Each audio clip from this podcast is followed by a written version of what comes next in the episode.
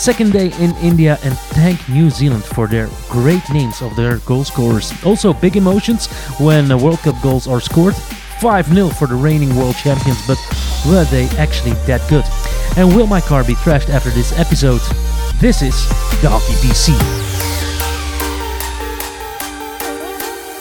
Day two of the, the World Cup. Let's start with this uh, first part of our uh, third episode already. Today, unfortunately, we uh, yeah we miss uh, our uh, South African connection because uh, Kevin De Martinez he had other things to do. Apparently, indoor Belgian hockey league is more important than the World Cup for for that guy. But no worries, we have an excellent replacement for him. Belgian international, also indoor, of course. Matteo Gaspe, welcome to the show. Thank you. Happy to be here, guys. And uh, of course, we have our uh, German uh, goalie, Tobias Walter. And of course, the knowledge of the legend, Pascal Kina. Also, welcome, Pascal. Yeah, thank you. A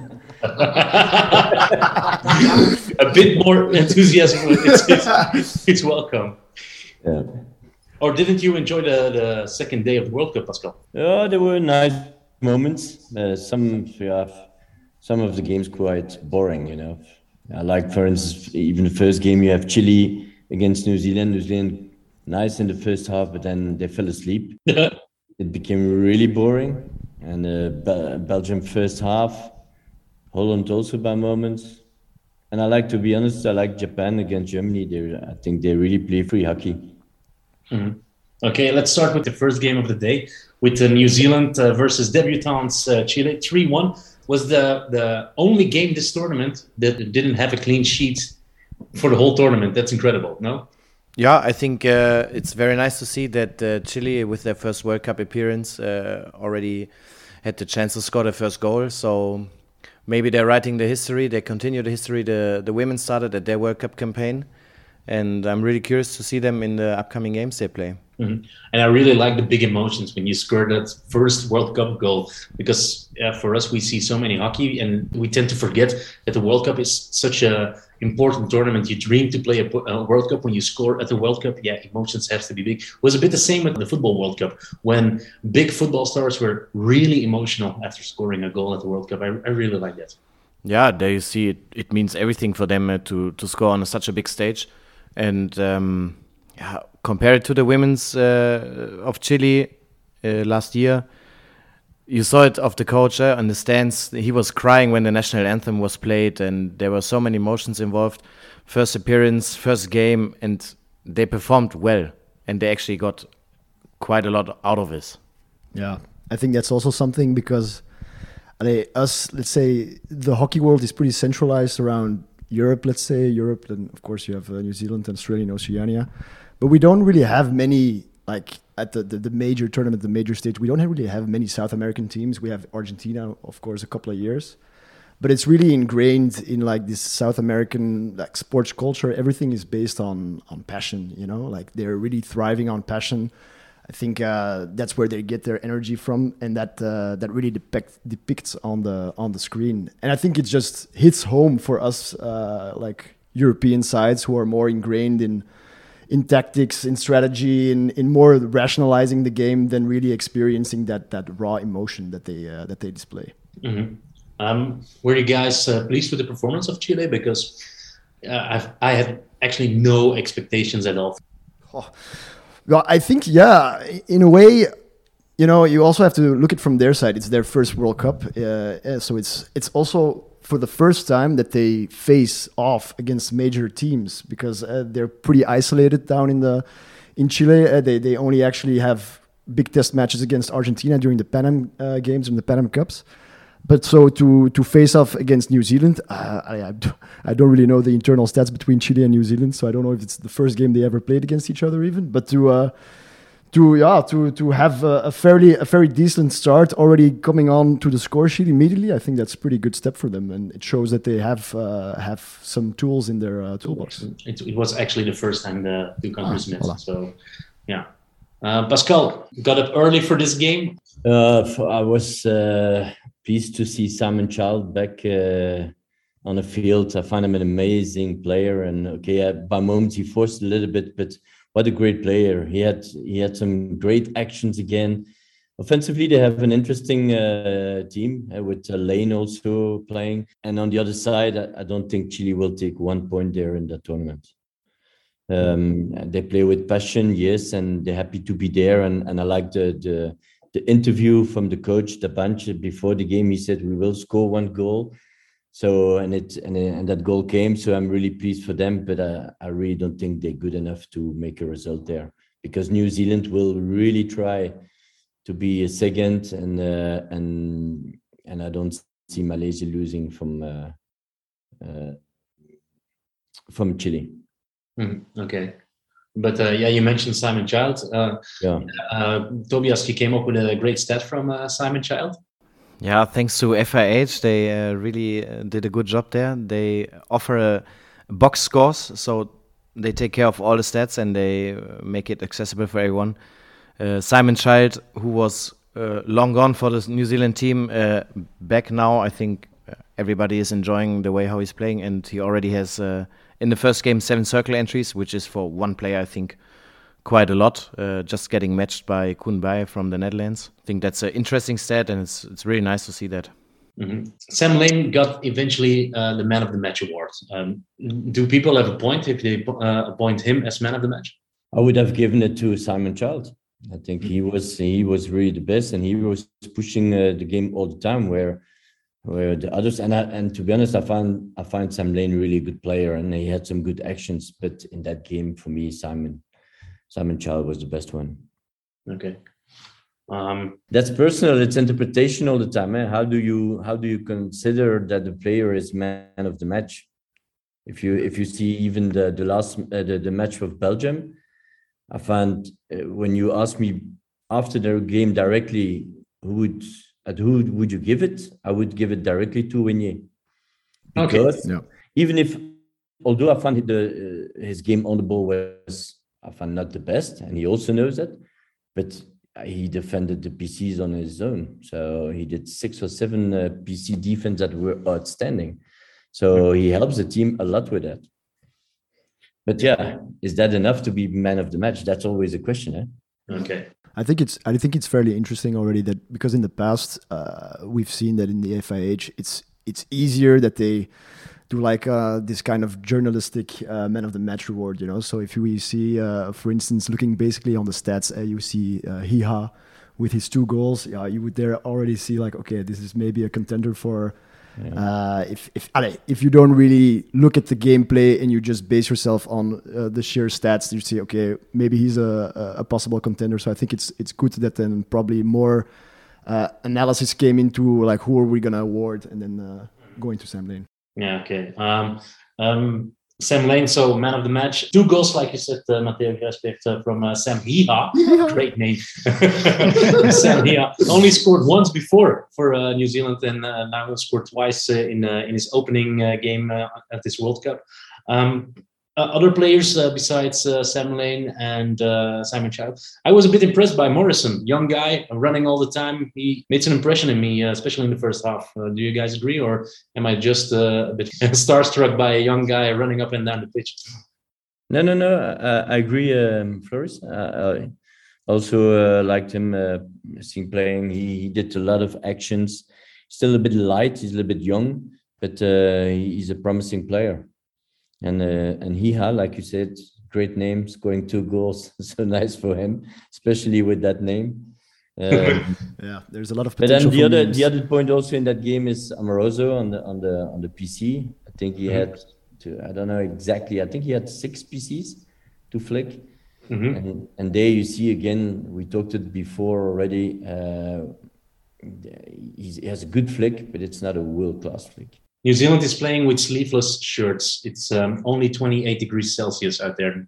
it's not it's not that hot, you know. You can you can play with uh, with short sleeves or. Yeah, I think I think for one, it is it is kind of ingrained in their culture. I think from from all the games I I can remember going back to uh, even to 2008, we've always seen uh, New Zealand or always like for most part New Zealand, also Australia, they play with sleeveless shirt, and I think it's I think especially back then, you know, like periods 2008 to 2012, it was it was kind of a, a psychological weapon because in the sense that back then, especially Australia, they were physically superior to the European yeah. teams, and it's just literally like stepping on the pitch and look at my guns. Yeah, that's true. That's true. That was kind of the the. The, the, the psychological effect that it had. So I, I, I think it's it's nice that they stay true to that culture in a sense. But uh, these New Zealand players don't have the guns. Kabura's yeah, had. Should really have the guns, or else it's kind of self-destructive. Okay, but I don't want to go into a fight with Nick Woods because he has the guns. So. well-deserved win from New Zealand, and I, they're better than I thought they would be. Uh, okay, they played against only against Chile. It's not uh, the best team in the world either, but uh, yeah, I was uh, pleased by them. Other uh, game in that pool, uh, the Netherlands versus Malaysia. Tobias Walter, uh, your dark horse, your uh, your team, Malaysia, pleased with their performance? Yeah, when you lose the first game 4-0, you cannot be pleased uh, with the performance. Although they had some decent moments, uh, I find they they defended quite well. The keeper had a had an okay game, and um, yeah, the Netherlands they played their game, they did their job, uh, what they had to do. I'm curious what's going to happen when Malaysia plays the next game. It was, as we said in the past two episodes, the first game of the World Cup is always a difficult one. But uh, now this is done. Mm-hmm. They should park it and then go to the next one. Yeah, for me, they were more patient on the ball than I expected. Normally, it's straight towards goal, running game, but now they they really try to play uh, on, on possession of the ball, and they they really wanted to play in a in a, in a, in a structure. Oh, I was disappointed with Malaysia, to be honest. I found their low defense was really good, uh, but they only played to defend. I, I found they they prepared the defensive structure really well, but they forgot to prepare the offensive structure. They they had no only high balls, and and normally you see them like you said running with the ball, there to play vertical hockey, and today there was none of that. And and did they had too much respect for Holland? Maybe, or do they think already on goal difference for Chile? I don't know, but but I see certain teams having too much respect for for their opponent the first game. Uh, France has uh, was the same. Yeah. Um, I asked a little bit to some guys, and they said, "Yeah, we had too much respect for them." I said, "Okay, but you, you know, you have to go to the on the field to to go and to win a game, and not to just make sure you don't concede uh, more than three, four goals." I think that's a little bit what um, I saw from Malaysia. That's my interpretation of the game. I don't think they had one or two huge opportunity. I don't think so. Mm-hmm. So um, and Holland, like like um, uh, Toby said, they just did the job and they did and they did well. It's clinical. Don't waste too much energy. It's a pity I found. Okay, I, I have kind of the same feeling. Um, like I, I, I while I was watching today, I don't want to also run ahead towards the other games, but I think like generally, if we look at the the games, the tactics that we've seen, we've seen a, a lot of hardcore, uh, hardcore, half, a lot of half court, some hardcore half courting press uh, from most of the teams, uh, and and of course that invites. Uh, like you say, also a lot of high balls because yeah, the spaces become really, really small. And I think just because we're coming off of the the, the football World Cup, I think there, if you look at the first phases, of those first games, like the biggest surprises happened in those first games. Think about Saudi Arabia against Argentina, and you can just see that those those those teams they were going full bull from moment one. And I think here maybe a lot of the teams they are really, yeah, really I don't want to say afraid, but it, it, it almost looks like it's already a semi-final final. Like they don't they don't want to lose. Instead of really bringing the heat to the opponent, really being like assertive in their first game, like being happy that they're there and say, okay, we're going to start off the first quarter full pressing kind of Australia style. We haven't seen that today. Yeah. And uh, since you mentioned the, the Football World Cup, yeah, I think uh, uh, Saudi Arabia against Argentina was the one of the few games on the first match day where uh, where there was a setup. I think the, the, the tournament opened up on the second match day when teams really had to go for a win, and I expect a bit the same for uh, for this hockey World Cup. But on the second match day, everybody knows okay, now we need definitely a win. Um, we have to go full throttle. Yeah, they probably all uh, pointed out a team that, where they have to get something out of it and um, for Malaysia today, it was obviously not New Zealand. They're probably uh, looking more towards to beat Chile. Um, same the other way around. If Chile really wants to get something out of this, they they think okay, Malaysia is a team to beat, uh, and with the fact that you go through as a third in a group to a crossover game, yeah, in the first game you don't want to concede against a good team too many goals like France did, unfortunately, uh, yesterday. Funny thing, you put a, a photo in, in our WhatsApp group, Pascal. The video umpire uh, from Singapore, Lim, he was wearing shades. Why? Why are you wearing shades when you have to watch a TV screen too? you always have to be ready. yeah, that's a bit strange, no? You wear shades in uh, in the video um, as a video uh, umpire. Well, I first thought he was blind, but uh... could have could have been the Google glasses. Who knows? Or, or he did a nap that he didn't want to be seen as uh, having a nap. But I, I also don't find it really professional. I think he directly had a comment from someone because he took it off afterwards. But um, yeah, it's not okay. I found they need to show also that they are professional and they can't wear that. I agree. Anything else? Yeah, I, I have two points. Something we will see during the whole tournament more and more. I think it's that high ball in the D, mm-hmm. and uh, and and the interpretation of the empire will be uh, will be important. But you start it started already with uh, Malaysia and the Netherlands. The, the Netherlands plays a lot of balls in the high in the circle, like Germany did, like Belgium did, uh, like Korea did against Belgium and you will see that the interpretation of the empire will be really uh, important. And there again, I'm sure there will be a, a new meeting because there were some strange calls already.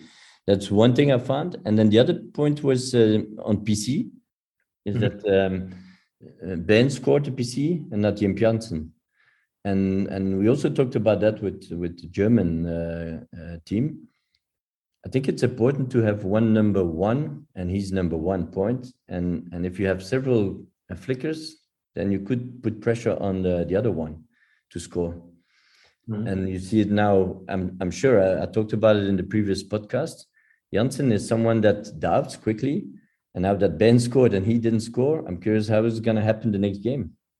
Mm-hmm. But kudos to Jip Janssen. He's the first player to actually score uh, a penalty stroke at this World Cup. Because yesterday we saw two misses uh, or one great save. Uh, yeah, great two goalkeepers who are watching angry at me, but one great save. It was a great save. Jesus. And, uh, and a miss from uh, from uh, Zachary Wallace, but today Jip Janssen, yeah, it was a good one, just hard into the net.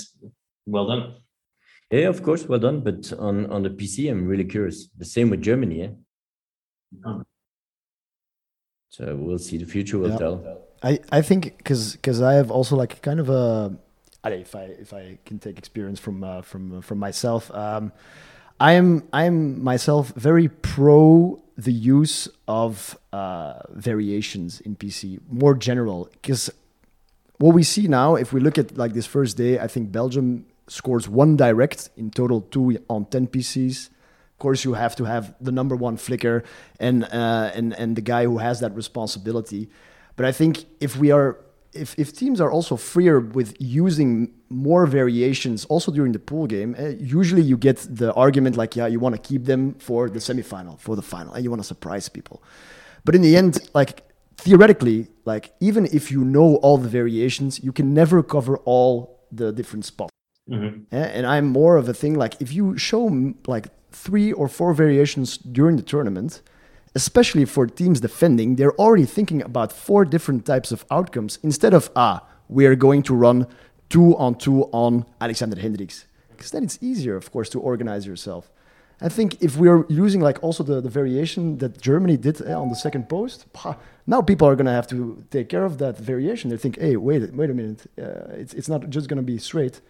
And it, it takes off also a lot more pressure off of the number one flicker because then when he has that opportunity when we say like okay now it's your turn he knows that the number one runner is going to be only 90% sure that he's going to do a direct flick and maybe not a variation exactly he will definitely have more time um, i agree with that like why do you want to hide your your variations you want to play eh? if you get kicked out in the group stage you're never going to show them or if you get kicked out in the first crossover you'll never be able to show them. So just play them to make the defense doubt. If you have three, four, the team you play after, they really have to sit together and, and see uh, what can happen, what do we have to defend, and where do we trust our defense on. Because if you if you take a look at the the, the Belgium Korea game, Yeah.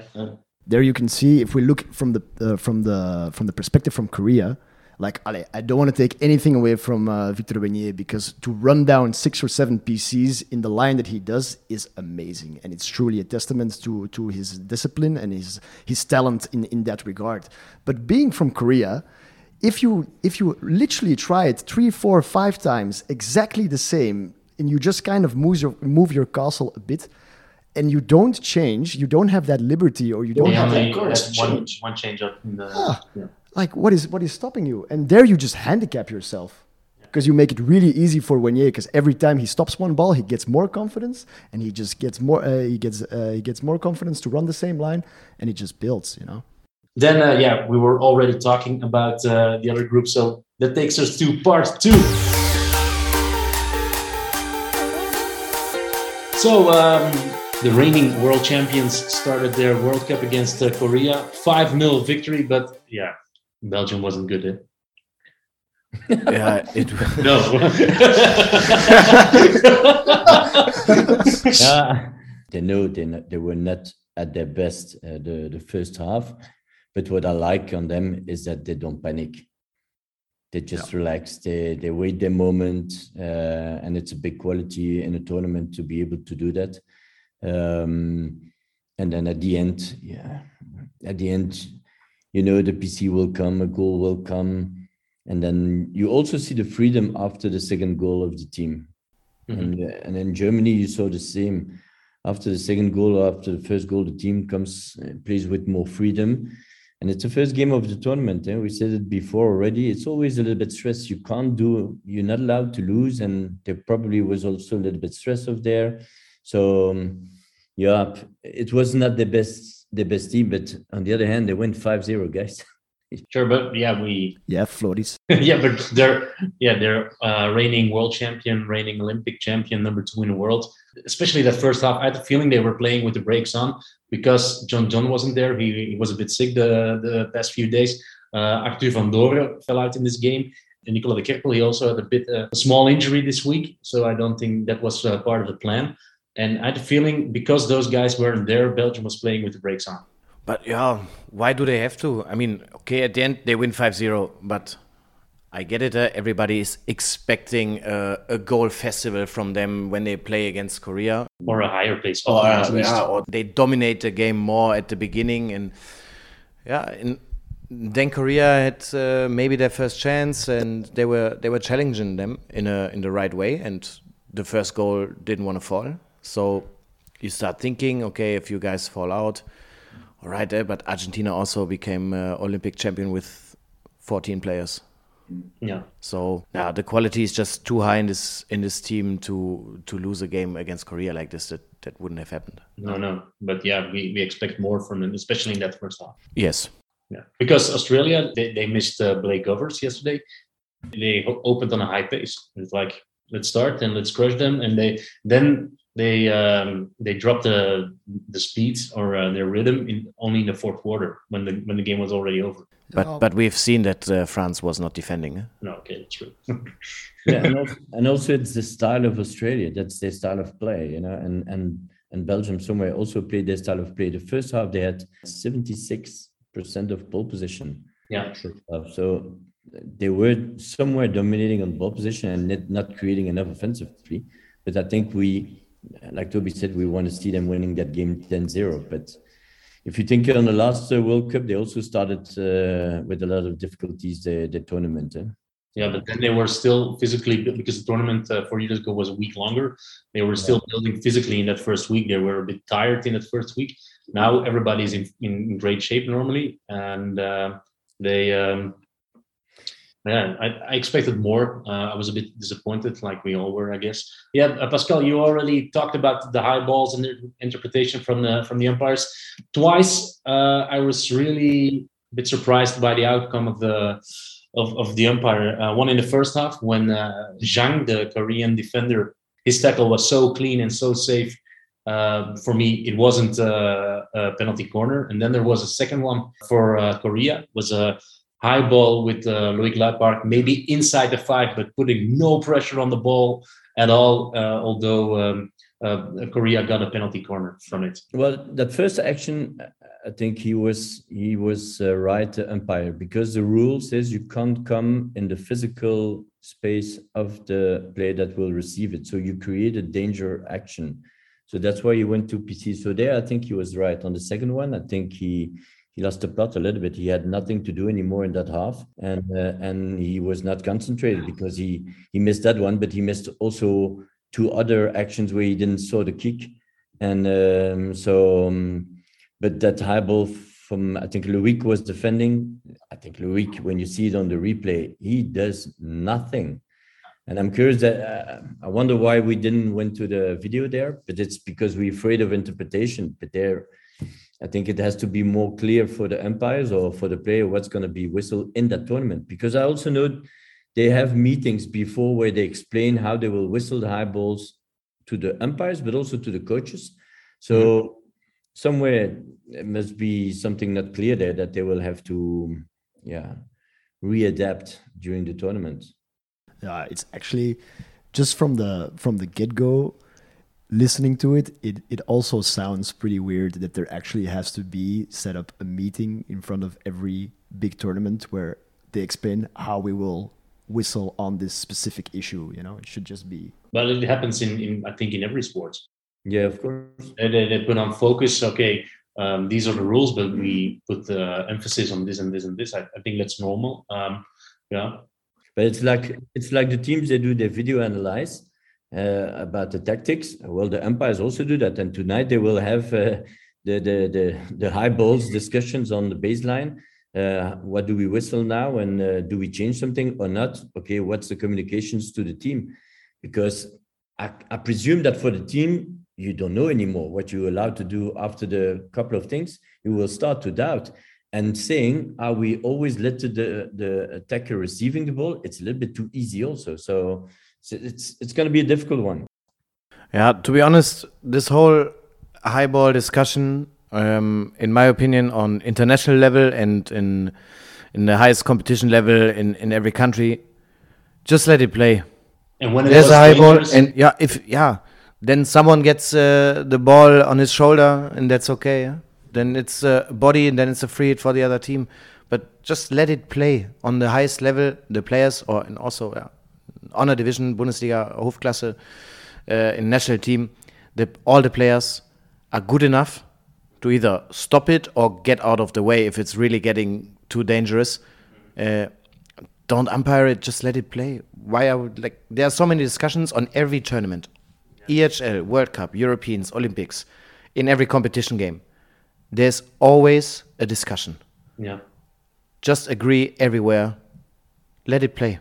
Yeah, and even and even if you if you because you know the main argument of course is danger eh? and so when was it actually also implemented it was because before you know there wasn't like the, the the distance rule but there was the rules not the stick not above the shoulder uh, because then they wanted to to to protect players from from swinging swinging sticks uh, back and forth. But then, yeah, looking back at it, like that is kind of the trade-off. Do, do, would you prefer to go back actually to to no proximity measurements and just the stick not above the shoulder?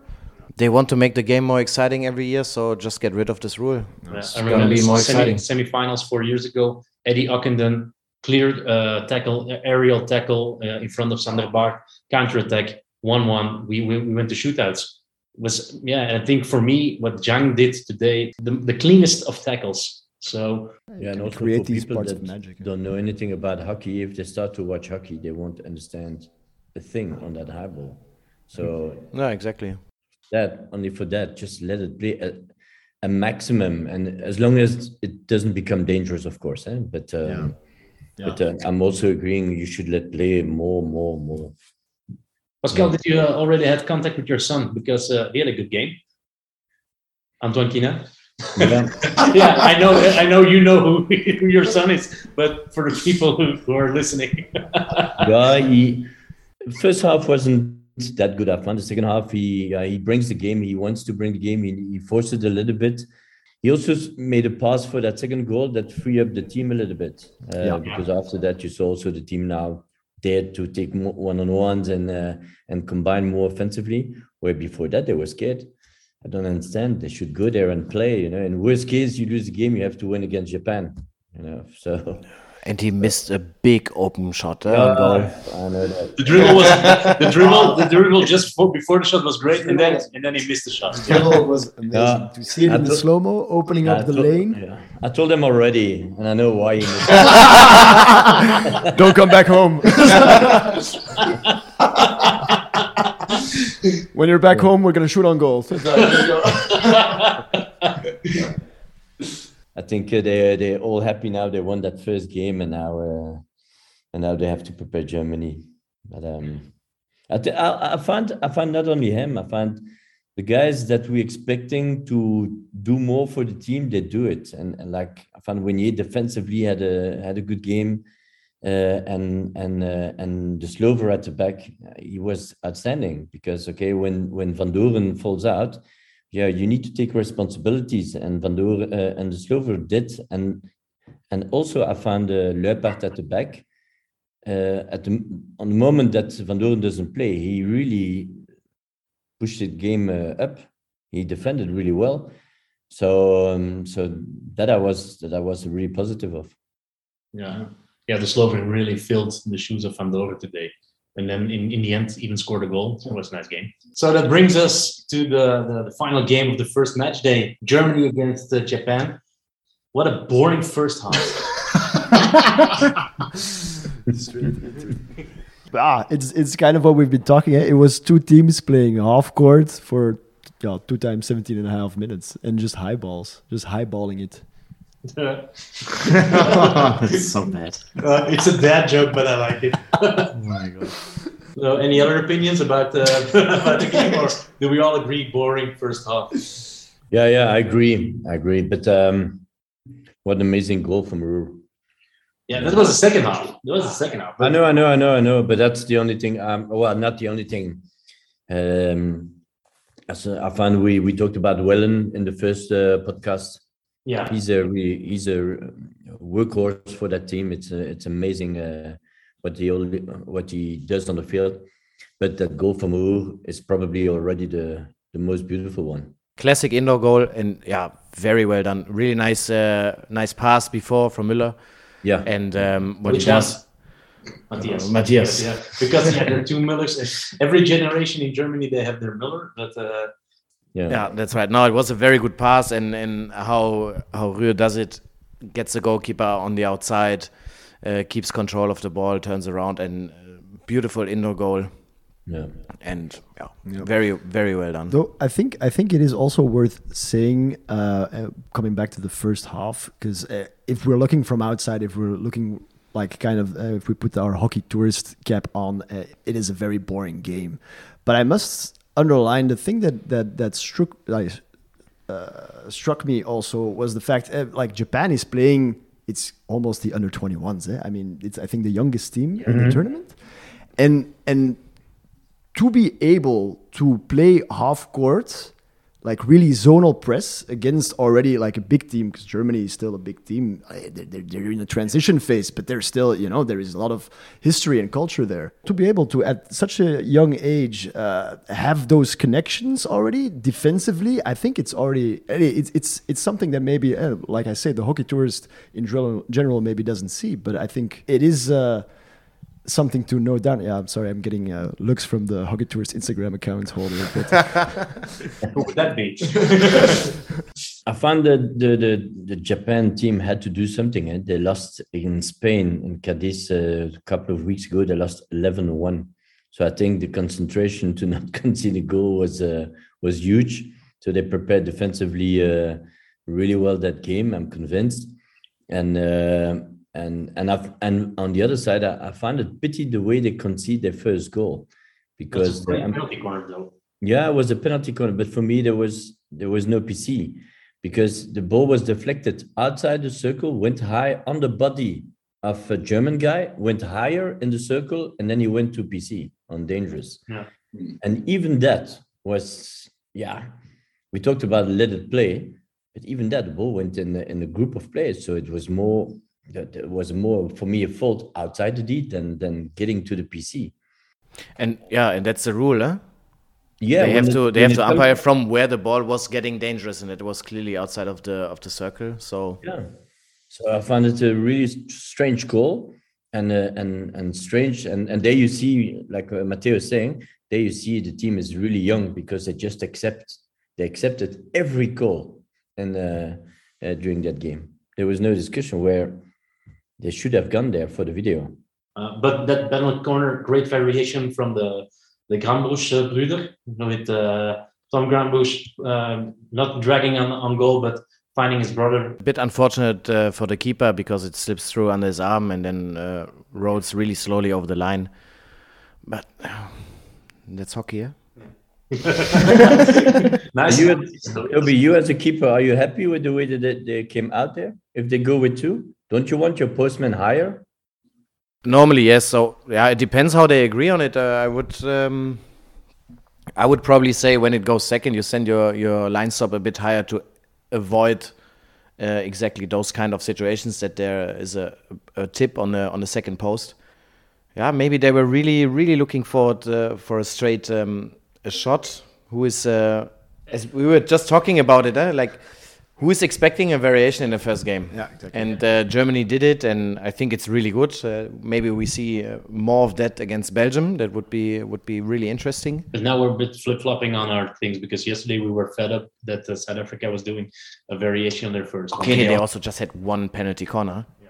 If you have several penalty corners and you always go for the straight shot instead of trying things, and you don't score and you're not trying anything, then it's a bit boring. Yeah, okay. I don't find it that bad that South Africa tried something because they knew okay they're gonna run full on, yeah. And if they if they play the the hook uh, a bit better, Yeah. they might be uh, successful with that. Sometimes you have to surprise other teams, and considering South Africa, they were missing their, their main drag flicker um, with guys with guys Brown and Tane Payton. They also uh, Buchamp was not on the field. Eh? Yeah. Cassiem who, who took the flick, uh, and five PCs of Germany which they didn't score, and then the sixth one they, they play variation. Very well done. sometimes sometimes that is actually one of the strengths. Eh? I, I- also sometimes uh, experience that if you're setting up your your your your PC defense and you actually analyze their PC and you see like oh maybe they have two main flickers and both are not on the pitch, then yeah your total analysis can be thrown to the bin because everything is possible. You know they can go even for a shot or a spin or a bunt or a hook or whatever, and that is actually then where you have to make some choices, and that is actually also the power of of, of uh, sometimes you can also see it like once uh, a PC is given and it's maybe stopped badly. Like usually, then you would have like, ah, okay, it's fine, stop badly. But that is actually the most the most dangerous PC because it's up and fluent, Mhm. and anything anything can happen. Everything goes out the window. Yeah. Okay. Uh, eventually, uh, Niklas Wellen did a great action to to set up the 3 0. Was not the, the greatest of victories for uh, Germany, but in the end, well deserved now. Job done. Same as Belgium. Yeah. Same as Belgium, and now we're looking forward for the big clash. That's on, uh, on Tuesday. Uh, I think both teams have to, their level has to go up. You want to also go in a in a in an increasing line huh, during the tournament. Do you, do you expect a physical game with uh, a lot of dirty uh, fouls? Or um, yeah, maybe not dirty fouls, but I, I really hope it's going to be a really intense game, a physical and intense game, because that's really nice to watch. Yeah, Yeah, and it's going to be intense. I don't know if it's going to be physical, but it's going to be intense because both teams don't want to have uh, Australia uh, in the next game. mhm. Tobias, ongoing segment, umpire of the day. Um, umpire of the day, um, I select Sean Rapaport from South Africa because I think he did a he did a decent job today uh, in the game uh, of the Netherlands against Malaysia. No mistakes. Mhm. He did his job. He was there. Okay. So congratulations, uh, Sean Rapaport. Yeah, well done. Well done. Well done. Okay. After a semi good uh, performance from yesterday as a video umpire. Yeah, where we totally still don't understand why England kept their referral, but uh, But today he did a very good job on the field. So let's hope that we keep him on the field and not in the video box. That's a nice message to FIH. Imagine next game, all the umpires. so uh, yeah, first match day uh, is, is played. Every team uh, we've seen every team. Which team uh, impressed you guys the most? Australia. Yeah, me too. Uh, but again, we're used to that from Australia. We know they, they they play like that all the time. But definitely, it's the only team where you can say, "Wow, that was great." I think for me, India performed well as well. Yep. Not not as as great as what, what Australia did against France, but for me, uh, India did a good performance against Spain. Yeah, India also had a tougher opponent uh, than Australia. If you just look purely on world ranking, uh, it was a, a tough match for India. Um, Yeah, but in the end, allee, we can also just conclude that uh, after every team played each other, that the the logic of the of the, the world ranking was respected in a sense. I think there was no really upset. No, no. And what I, what I really think was was, was a bit strange. So we have uh, eight games, seven clean sheets. That's it's so weird that in hockey that so many teams keep uh, keep a clean sheet. Yeah, yeah, but it, allee, it, it, it also stems from I think the, the, the tactic that we talked about today. I think uh, the, the the main things that we take from the games that we've seen is a lot of half court and also yeah, a lot of high balls in order to beat that half court press. And I think the only one that stands out is Australia. That, of course, in their typical fashion, they just go seventy. mi- allee, Not maybe the full seventy minutes, but it's it's it is known that they tend to play uh, full. Uh, uh, a, a full press uh, press during 60 minutes of the game, eh? and of course that stems also from uh, from that that leads to another goal scoring opportunities, and that is also probably why it's the only ones who actually had such a performant uh, first game. And it's uh, clear you don't play international hockey. They only play 60 minutes. Sorry. Sorry, Theo. yeah, I like it. Oh my god! yeah, you're right on your analysis, and then you talk about 70 minutes of hockey. Grow up. Sorry. Yeah. I'm gonna warm up the car. or trash mine. Yeah, I, I find when we look at the stats, like we just opened the page, we had eight games, eight yellow cards, uh, 12 green cards. That's already a lot, I find. In the, the game uh, between Belgium and Korea, no cards. Yeah, so even more impressive that we already have eight yellows. Yeah. I I don't think that there, there's a, a yellow card where it's really totally outrageous. No. Uh, Pascal, maybe a question to you if you know this. Uh, is there the same rule in the World Cup once you reach three yellow cards that you will be suspended for a game? I think it's two. Two, yeah. Then you have to go uh, to, uh, Two commission. and then you say you're sorry, and you don't do it again, and then you're not suspended. That's what happened at the at the Euros, uh, where uh, after De Sloover got two yellow cards, he said, "Oh, I'm so sorry, I won't do it again," and he was not suspended for the next game. So that's why Windfeder was lucky today. I found.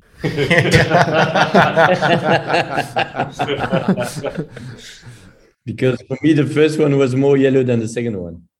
Okay, that wraps it up for uh, our uh, second uh, day at the World Cup. So no uh, surprises today. Hopefully, we have some tomorrow. Only two games for tomorrow. Spain uh, meets Wales in an important game because if you lose, you're t- you're basically out of the tournament. I guess no. And then we have uh, India playing England uh, in uh, Rourkela. So uh, looking forward to uh, those two games. Um, thank you very much, Pascal, for your analysis. The same for Tobias Walter, and of course, our best bench player of the tournament, Thank you for replacing uh, Kevin Martinez. Oh my god! Oh my god! How how am I still not trashing your car by now? keep, No. I keep setting myself up for these things. I'm so sorry. No, We you really were- appreciate it. Yeah, you were great on the show, Matteo. We welcome you back another time. If I can just end then, one of the things that is overlooked too much in international sport is that you can only be a good player on the pitch if you're a great player and a great leader on the bench. Word. Well, oh, Word. N- nicely said, Matteo Gasper. Thank you for listening, and uh, we'll meet up uh, tomorrow.